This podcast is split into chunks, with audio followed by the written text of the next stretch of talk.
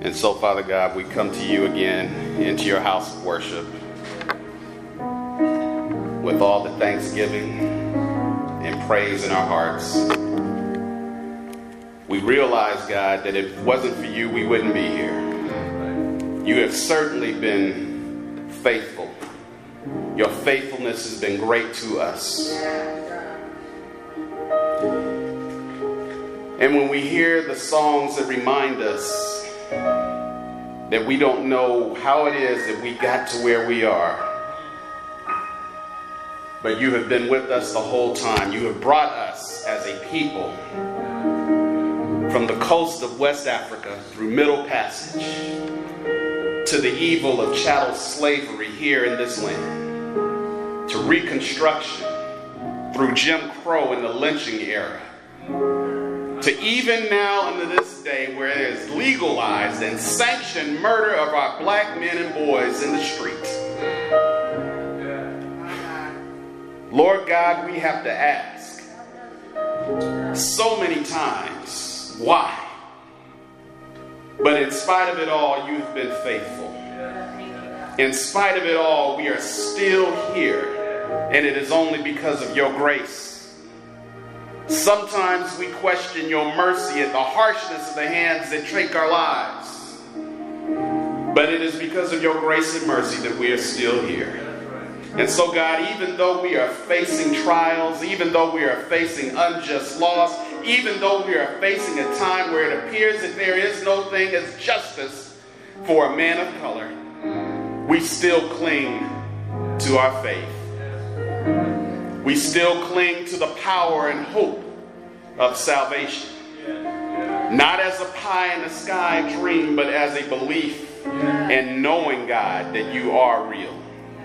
And so, God, as we move forward this day, and as we move forward in the coming months and week, the weeks and months ahead, as we deal with the, the inevitable appeal of the murderer of Botham Jean and the murder of the key witness that testified against her, we ask, God, that, that not only do you pray for the souls of those two young men, but you pray for the soul of that murderer. And we pray for the soul of this nation that allows it and refuses to speak out against it, God. We pray for the souls of the pastors who stand in pulpits this morning and will not address this subject, God. We ask that you remember them. Forgive them, God, for they know not what they do.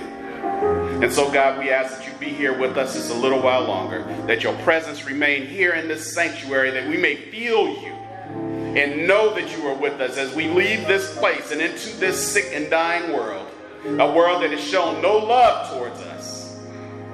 But we have indeed your love touching us. And so, God, I ask that as I go forth this morning, that you keep me covered in your blood, hidden behind the cross, that your power, power will be seen, and that you will indeed be glorified and receive the glory. For it is in your Son, Jesus Christ's name, that we do pray and believe. Amen. Amen. Amen. Amen. Good morning, everybody. Ah, as you can see, uh, the, the backdrop of the slides is that of Eric Garner being taken down by the police. An unarmed man whose life was senselessly taken.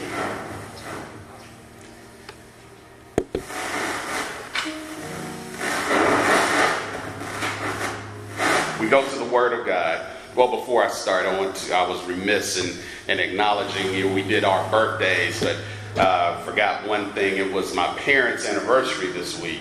Uh, uh, fifty-four years of marriage. Uh,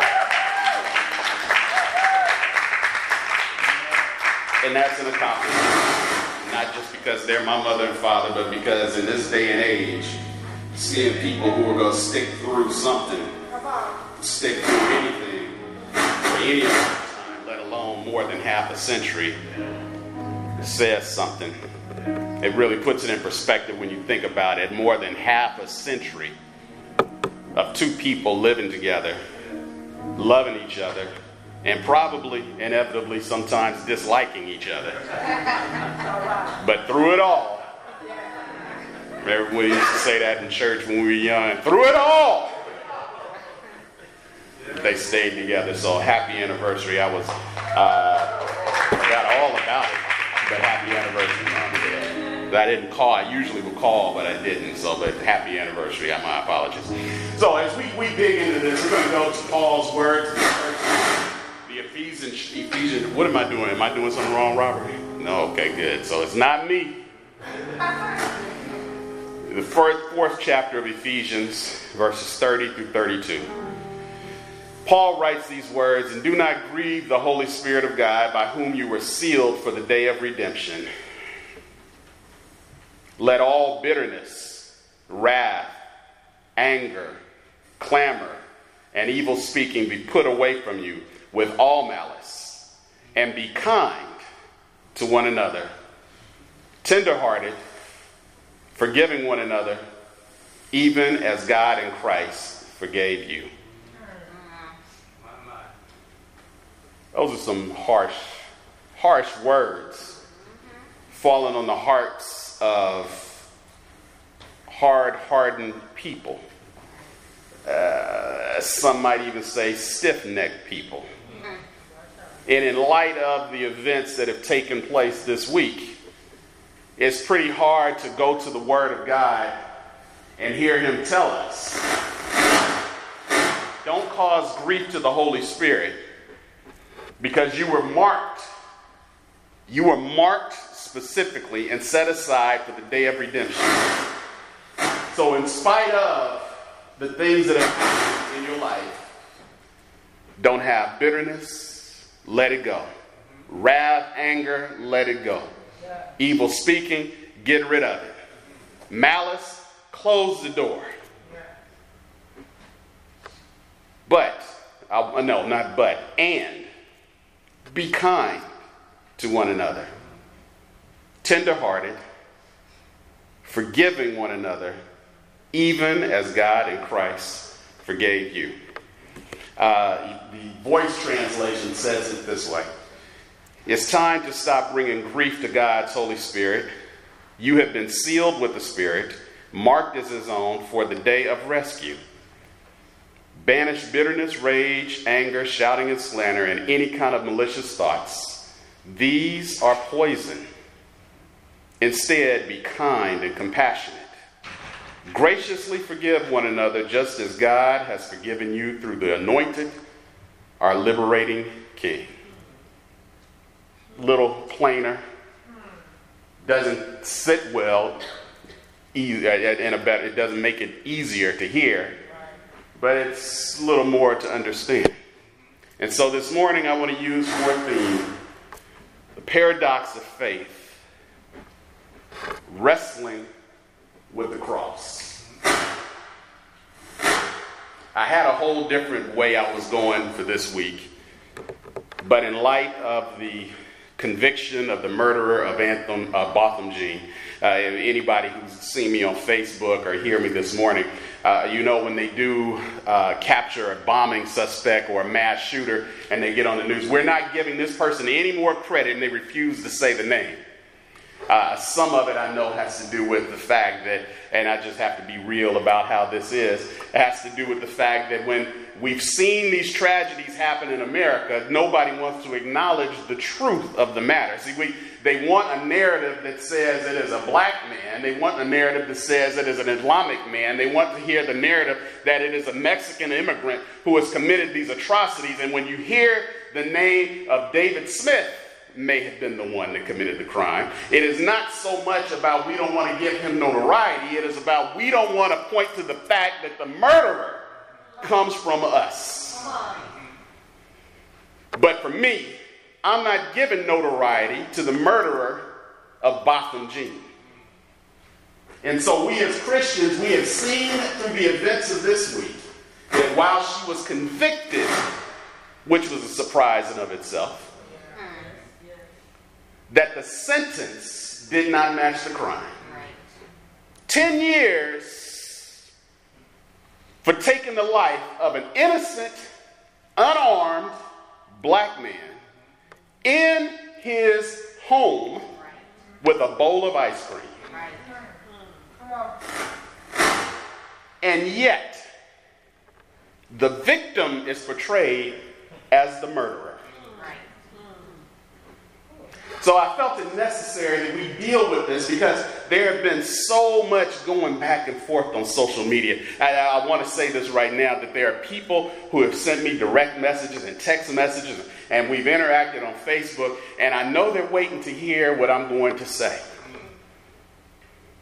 I, I've had friends on the right and friends on the left, and then they, they, they, they're all waiting for this, and I just feel I have to do this, and, and I know that there are people who are who are watching and, and will view this that have uh, no con or haven't had any contact with me, and they're going to be uncomfortable. But growth requires some discomfort. See, we can't ignore the elephant in the room, so to speak. We can't continue to believe that, that we see the world a certain way, and because you see the world a certain way, then we should just ignore it. See, I, I, I really have gotten to a place when I've heard someone who is white say that I don't even see you as black. And they don't realize that that is an insult to who I am, because my blackness is a part of my experience, and my blackness is who I am, and you failing to see my blackness is failing to see me. I am a black man. Whether you choose to see it or not, I am black. There is a distinct difference between my blackness and anybody else's non-blackness. People don't look like me, the non-melanated folks. Your nose is not as big or wide. Your lips are not as full and thick. Your butt's not sticking out as big as mine. And you certainly don't have my swag. Don't care if you don't think I have none, but I know I'm cool. But you fail to see and deal with my blackness and what it means in America is failing to acknowledge my walk. There is a difference between a white man and a black man, even if it is just the complexion of their skin. Just the same as that we may be all human beings, but there is a very distinct difference between a man and a woman. I don't see women and say, I don't even see you as a woman. What kind of nonsense is that? That's it. Women are different from men. Physiologically, emotionally, psychologically, and any other L Y you want to put on the end, we are different. And one of the things that we have to understand as an entire nation, as, as a community, is that our experiences as individuals shape how we view the world and how we do church. And so we have, have seen what we have to deal with as Christians, black Christians in particular, is that we have to walk this line because of all the things going back and forth. Uh, how do you continue to serve this white man's religion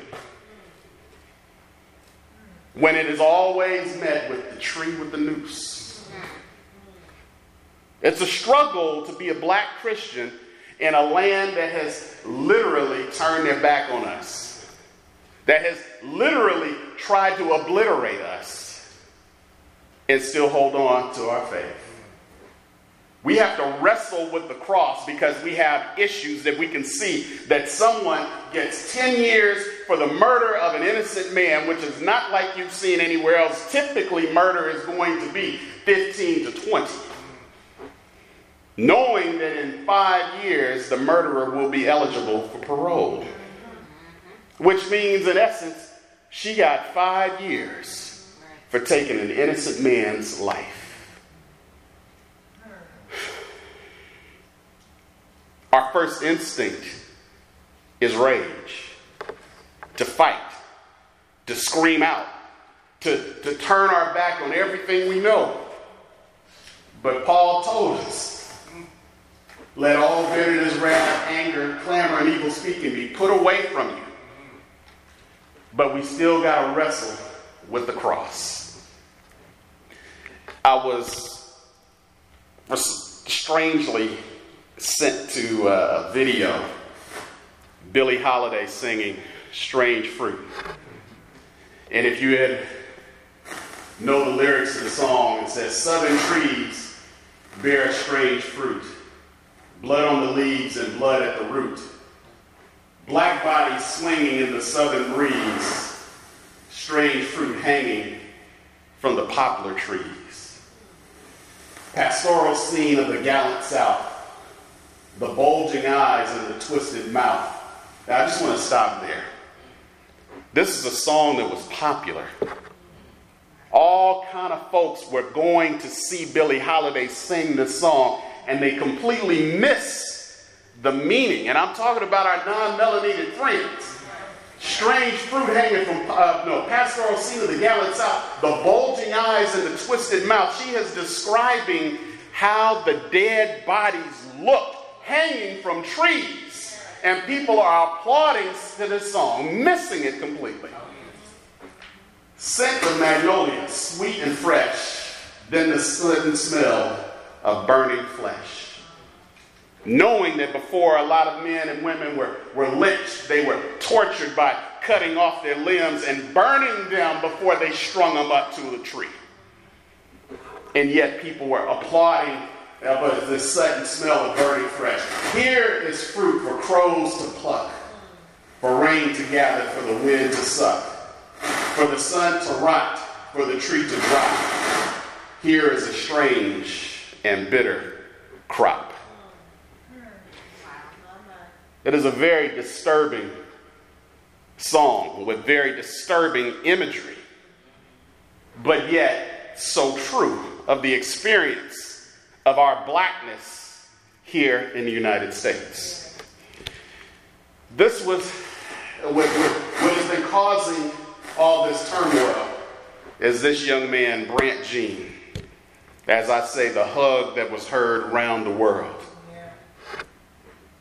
A lot of folks are angry that this man, this young man, said in court, "I forgive you," when she said, "I'm sorry." And it is hard for us as a collective body to wrap our heads around what this action means. See, there are a lot of people, including myself, who, who went on Facebook and we said, we defend him because we know as people of faith, this is the action we're supposed to take. But our hearts are saying, no, this don't sit right with me. We've had time after time of our black men being gunned down, and I don't want to forgive nobody. I ain't going to forgive nobody. And I'm talking about Christian folk. And it's hard. And the main reason why it's hard is because when a person of color is gunned down in the street, it's not just the family that's affected. The entire community feels it. When Trayvon Martin was shot, my son was the first thing that came to my head. My son could have been this boy, shot down in the street like a common animal. When I see a grown man like Botham Jean in his house, that we know not only if he died, or Philando Castile, that most of us understand that any interaction with a policeman may not go the way it should. And so when we, we feel collectively, knowing that this was just them and not us. But when he forgave, it was shocking because not only did he display a Christian attribute that we talk about but rarely see, we weren't ready to let go either. He's ready to move on, but we're stuck because we're still feeling the pain. His, his personal act cannot be imparted on the community, even though the death of his brother was felt by the entire community.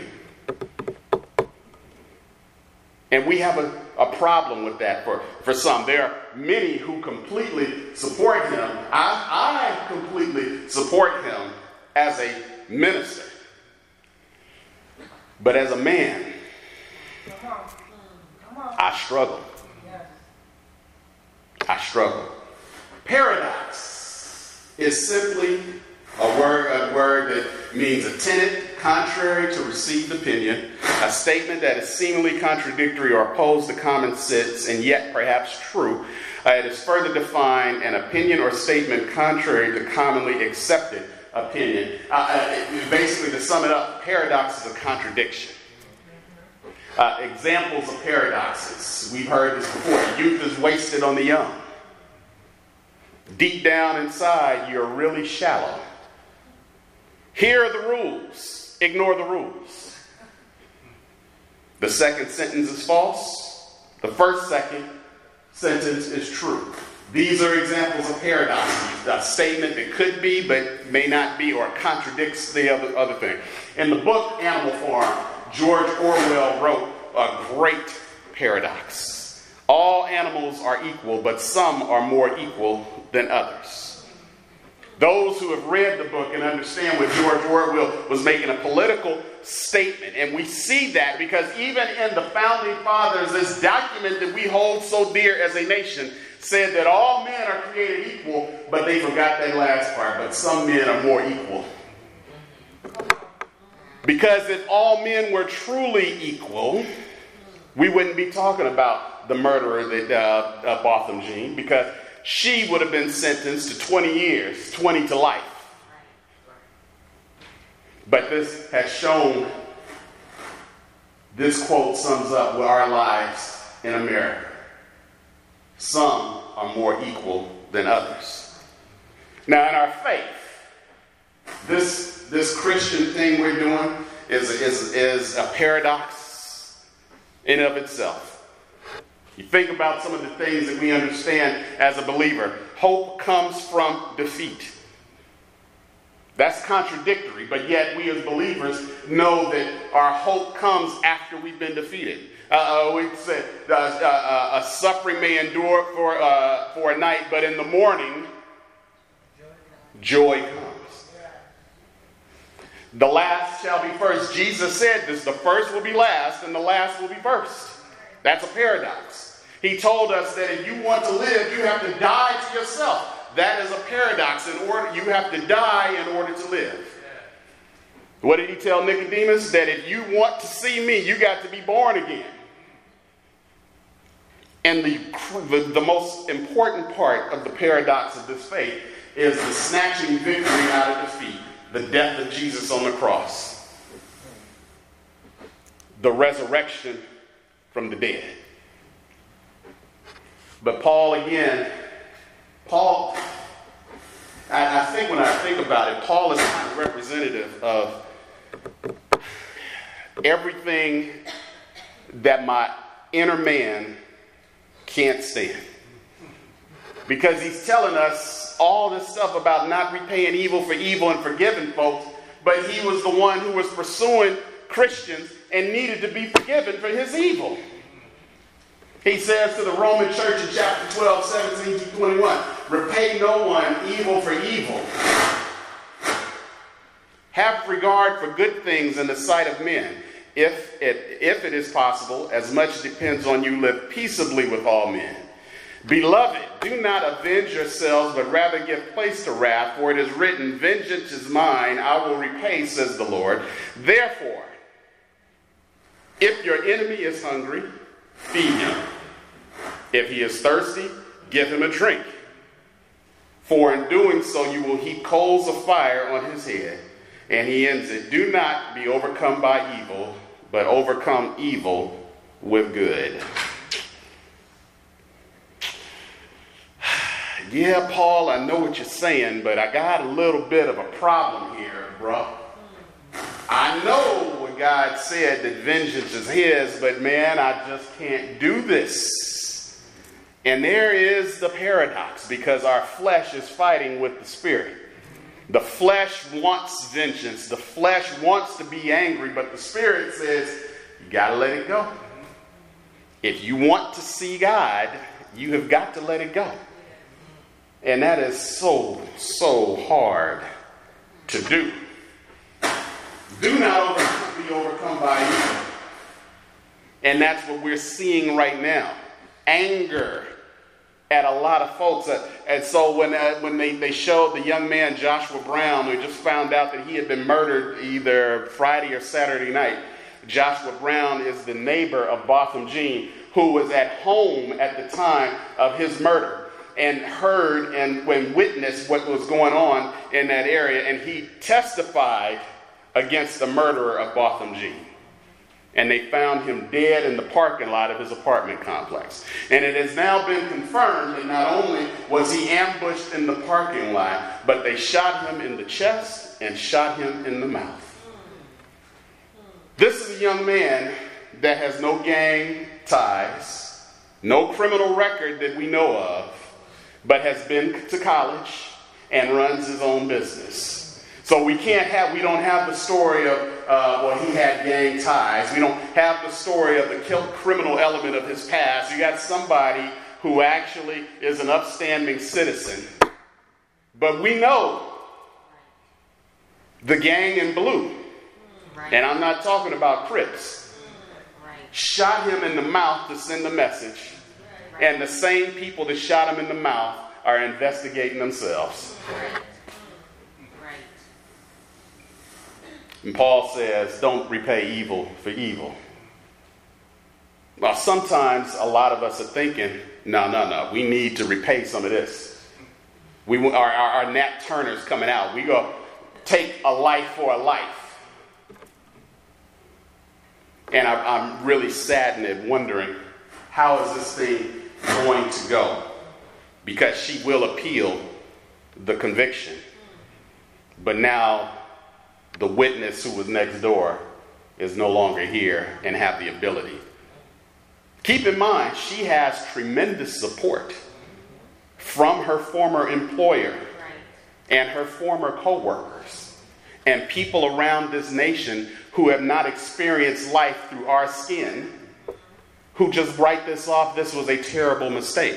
Not understanding when it comes to them or to when it comes to us that terrible mistakes mean nothing. You still broke the law.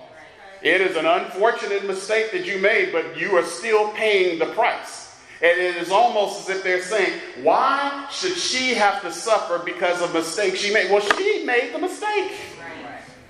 This man is dead for no reason of any. And we have the struggle, the wrestling with the cross. And this is not just with this issue, it's with every aspect of our lives. The people who, who get under our skin, the people who make us go there when we know we're not supposed to do all these things. I, I was drawn to Doctor James Cone. He is considered the father of black liberation theology, which a lot of uh, some people don't want to hear this. They think it is, uh, I won't use the word abomination, but that's where they're trying to take this. He was a, a scholar. He, uh, he is a preacher. He is a theologian uh, on the level of Spurgeon or anybody else. Wesley, you want to talk about Wesley, you want to talk about Spurgeon, you need to talk about James Cone. And he, he wrote, I have several quotes, so bear with me. In the lynching era between eighteen eighty and nineteen forty, white Christians lynched nearly five thousand black men and women in a manner with obvious echoes of the Roman crucifixion of Jesus. Yet these Christians did not see the irony or contradiction in their action. This is from his book, The Cross and the Lynching Tree, which I just ordered, and I would encourage you to do the same. I have a couple of his books, but I didn't have that one. He, he is drawing. One of the things that, his, that, that the, the hallmark of the black liberation theology is the correlation between Jesus and the poor. Jesus and the black struggle in America. He, he, he directly tied to Jesus that the struggle for black people in America is a more of a reason why Jesus is coming for us. I, I, if you look at uh, in Luke chapter four, Jesus goes into the, the, the synagogue to teach, and he gets the scroll from Isaiah, and he quotes from Isaiah, "The Spirit of the Lord is upon me because I have been anointed to preach the gospel." Well, essentially, isn't I have come to free, this, uh, free those in bondage. And who's in bondage in America? but us. And see, when you have these theologians, James Cone challenged theologians, he challenged preachers to really look at what you are as a Christian. If you don't see the irony or the contradiction in your action to lynch people, and we realized that they were lynching folks on church property as well. And he's saying they didn't even see the contradiction and the irony of the action of how Jesus was despised and looked upon and killed, and black people are despised and looked down upon and killed. And he's pointing this out. And people just thought he was just an angry man. He, he writes uh, further in the Black Theology and Black Power, and certainly the history of black-white relations in this country from the Civil War to present unmistakably shows that as a people, America has never intended for blacks to be free. To this day, in the eyes of most white Americans, the black man remains subhuman. People don't like this, this uncomfortable thing. I don't want to deal with this. White folks don't want to deal with it. Black people don't want to deal with it. But you have to deal with the hard issues in order to get to the truth. And the fact of the matter is, Botham Jean was an educated man, college degree, and went further to becoming an accountant. Worked hard in his church, loved by everybody who knew him, but yet the person who was described as the victim was his murderer. Every time we see a black man killed in the street, these police who are trained to use restraint, they are trained in tactics to de-escalate situations. For some odd reason, if you remember, like Michael Brown in Saint Louis, there's this big Michael Brown to this little white cop. Right. He's, you see how big he was? He was a boy. I can't help it if you a sawed-off runt. He was a boy. But yet, everybody, and we saw, with him, with Trayvon Martin, everything brings up his past and shows, oh, he was a thug. He was doing this. He's that. Look how big he is. I feared for my life. As a matter of fact, that is exactly what the murderer says. As she goes into his home, his house, she feared for her life. You know what? You come into my house, you're going to fear for your life too, because I'm coming back at you, baby, with a nine on my forty-five. You better fear for your life coming into my house. And people had sympathy for her because she, she's the victim. This little white woman coming into this big black man's house. And you know they don't feel pain. They don't have remorse. They don't have control of their actions. They just do what they want to do. She had no choice. That's the thought in their head. She had to do this because even if she was in the wrong place, the wrong floor, the wrong door, he was going to kill her. They're just animals. James Cone says, unlike Europeans who immigrated to this land to escape from tyranny, Africans came in chains to serve a nation of tyrants. We got one in office right now. He said, I do think that it's impossible to do Christian theology with integrity in America without asking the question, what has the gospel to do with the black struggle for liberation? How do you look at Jesus setting the captives free? How do you look at the redemptive power of Jesus Christ and still not deal with the issues that uh, impact black people in America? You can't do it with integrity. This is the last quote from The Cross and the Lynching Tree. The cross and the lynching tree interpret each other. Both were public spectacles. Shameful events, instruments of punishment reserved for the most despised people in society.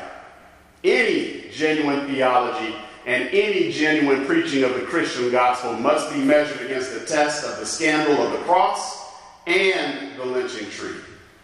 Jesus did not die a gentle death like Socrates with his cup of hemlock. Rather, he died like a lynched black victim or a common black criminal in torment.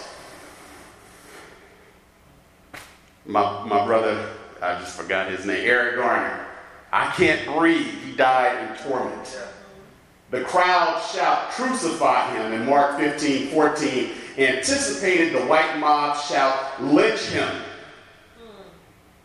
Jesus' agonizing final cry of abandonment, abandonment from the cross, "My God, my God, why have you forsaken me?" in Mark fifteen thirty-four was similar to the lynch victim Sam Jose's awful scream as he drew his last breath, "Oh my God, oh Jesus." Or in Eric Garner's case, "I can't breathe." In each case, it was a cruel, agonizing, and contemptible death. We have to wrestle with the paradox of faith, our blackness, our Christian faith, and our American citizenship. I thought that was the last quote. I was wrong. This was the last quote. Without concrete signs of divine presence in the lives of the poor, the gospel becomes simply an opiate, rather than liberating the powerless from humiliation and suffering. Drug that helps them adjust to this world by looking for pie in the sky. See, that, that's where atheists and those who are not Christians have been having issues with what Brandt Jean did, and, and why they've been saying for years that this was the white man's religion, because it has just simply become an opiate for a lot of folks. It really has. They, they have not embraced the liberating power of, of Jesus Christ in their lives to overcome their situation, but it's just simply become a drug that helps them adjust, keeps them numb to the realities of the world, and looking for the sweet by and by sometime later. We're wrestling with this cross. We're, we're dealing with the paradox of this faith, the faith that says that Jesus is our King, and with Jesus we are more than conquerors, but yet we are continually beaten down.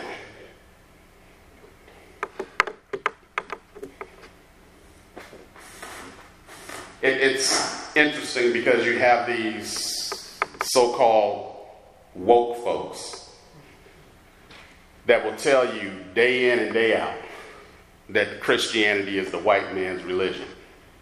And I, of course, presented proof to some of these folks where one even just finally said, "Ron, I ain't dealing with you with that. Right? It's, now you got no argument to stand on when I give you something." You, you, went, you went to a, a, a rally with some dude's name who was named with Melvin, but he changed it to Wasabi, and he stood up here wearing a kofi and a dashiki, and you read the first paragraph or half a paragraph in that raggedy book he wrote, and all of a sudden you know about African history.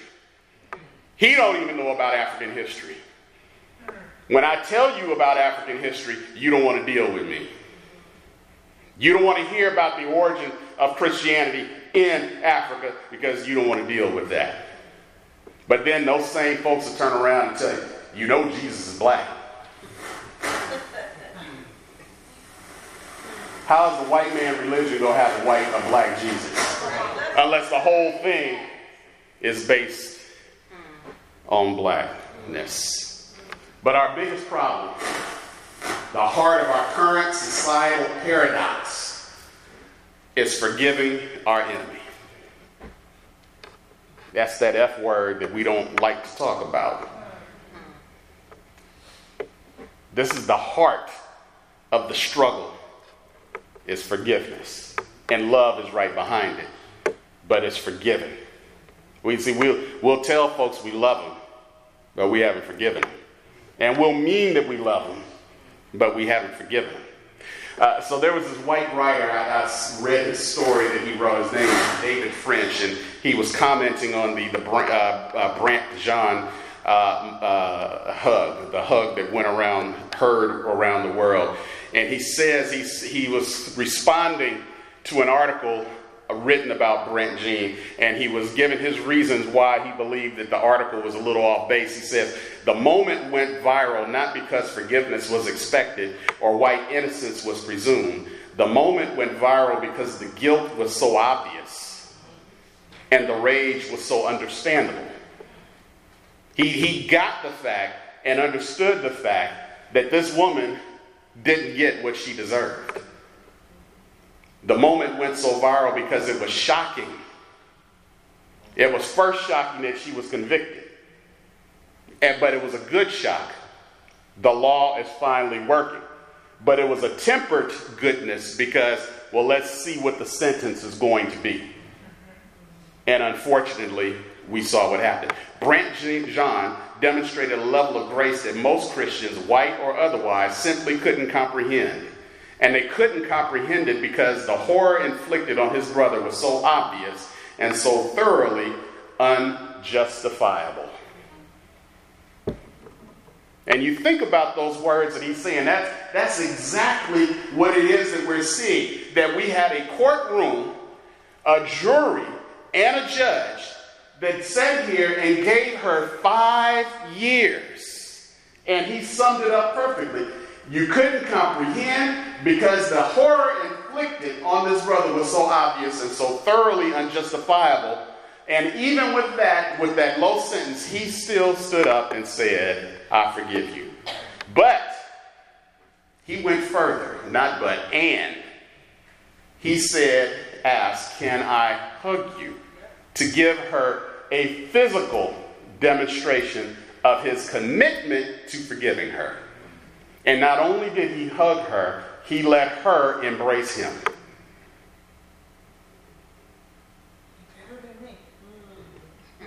Wrestling with the cross. Yeah.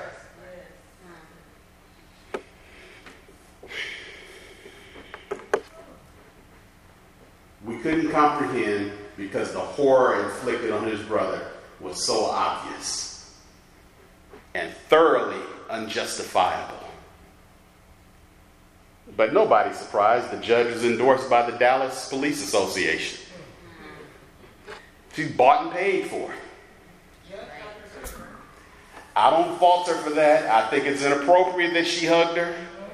But as a compassionate person, maybe you do. But as a bought token, you're showing your true colors. I tried to, I did my best, uh, son. I tried to keep from giving you uh, life in jail. You only, you will be out in five. You do, and I'm, on, I'm gonna send you to the good place. Yes, sir, yes, sir. I should know. Kingdom work is hard work. Kingdom work is difficult work. And there will never be any easy answers. I hope you didn't expect to come in here hearing this topic and think that I was going to be able to provide an easy answer of how to deal with the paradox of faith and wrestling with the cross. But there is only one answer to dealing with this paradox, and it's the other F word, faith. I watched a video of James Cone, and he was talking about Uh, the, that lynching period because he grew up in this Arkansas. He died a few years back, but his parents would have lived right in the middle of that period where blacks were being lynched all the time. And he said, how did we as a people live our lives and get through day to day knowing that any interaction with any group of white people could result in you being tortured and hung from a tree? And that's real. You lost, boy? Where you going, boy? Who you looking at, boy? That your daily life is faced with the possibility of death.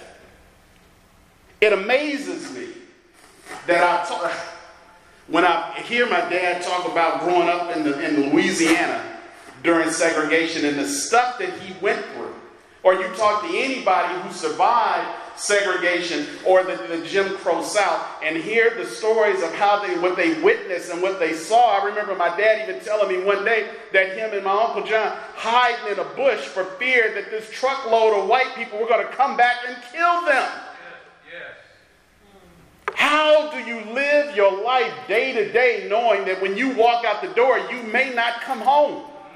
How do you send your child out day to day knowing that today it might be the last time you see him? How did they get through? And he summed it up. Faith. He also said blues music. He said he, he was really into the blues and the poets that spoke to the black experience. He, he said he looked at, at blues as secular gospel. But blues and faith. got them through. And here we are in a very similar situation today. That while we may not face a lynching tree, you will face the end of the gun of a policeman. And the only thing that's going to get us through this is that F word, faith. Because Hebrews eleven six says, without faith it is impossible to please him. For he who comes to God must believe that he is, and that he is a rewarder of those who diligently seek him.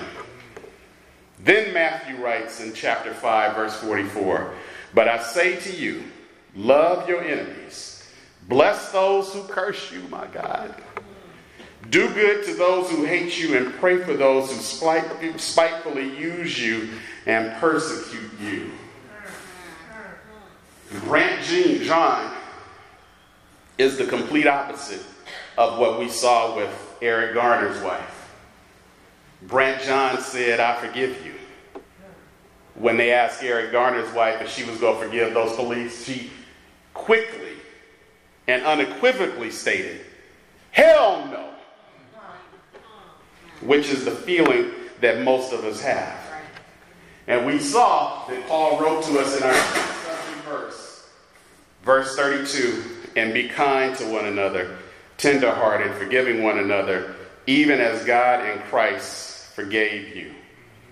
And I told somebody it is not just a question of forgiveness, it is a question of whether forgiveness is conditional or unconditional.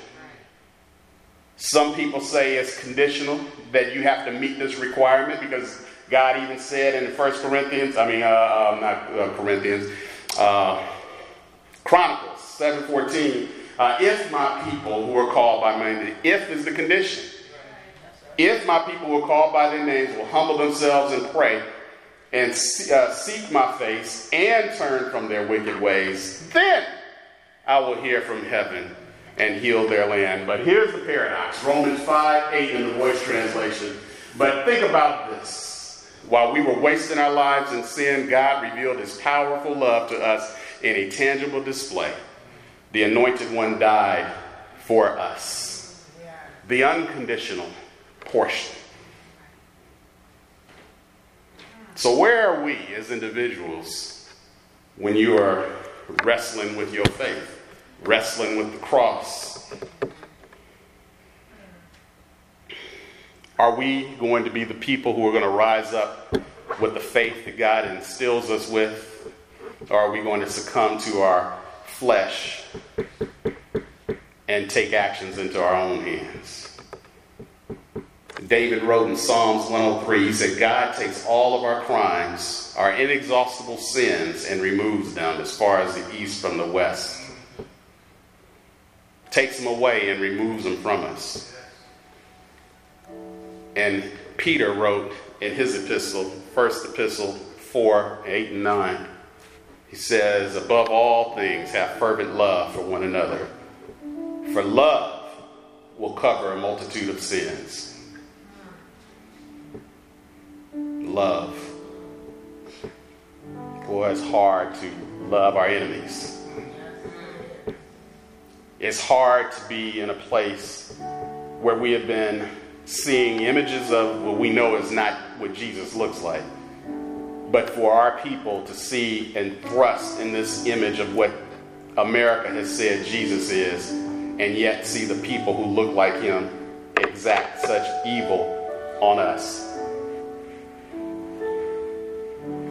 But yet, even though we know that Jesus does not fit that image, he still tells us that we're supposed to have fervent love.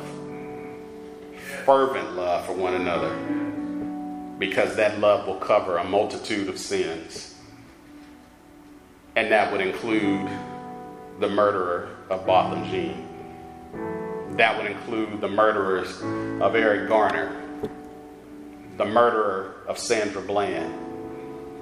The murderer of Philando Castile. The murderer of Tamir Rice. Remember when I told you several years back, my wife and I went to Vegas and we saw the prostitute on the corner with the pimp. And I said, man, Christ died for him too. That's right. He died for the murderer of Botham Jean, the murderers of Eric Garner, the murderer of Tamir Rice, the murderer of Tr- uh, Trayvon Martin, the murderer of Sandra Bland, the murderer of Philando Castile. He died for them too. But it is so hard when we're wrestling against with the cross of trying to seek our own vengeance.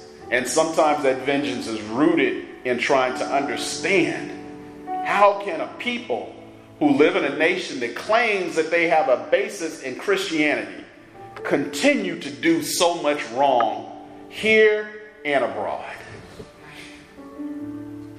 It's illogical to then come to a church on Sunday and pray to God and have God then tell us, love them.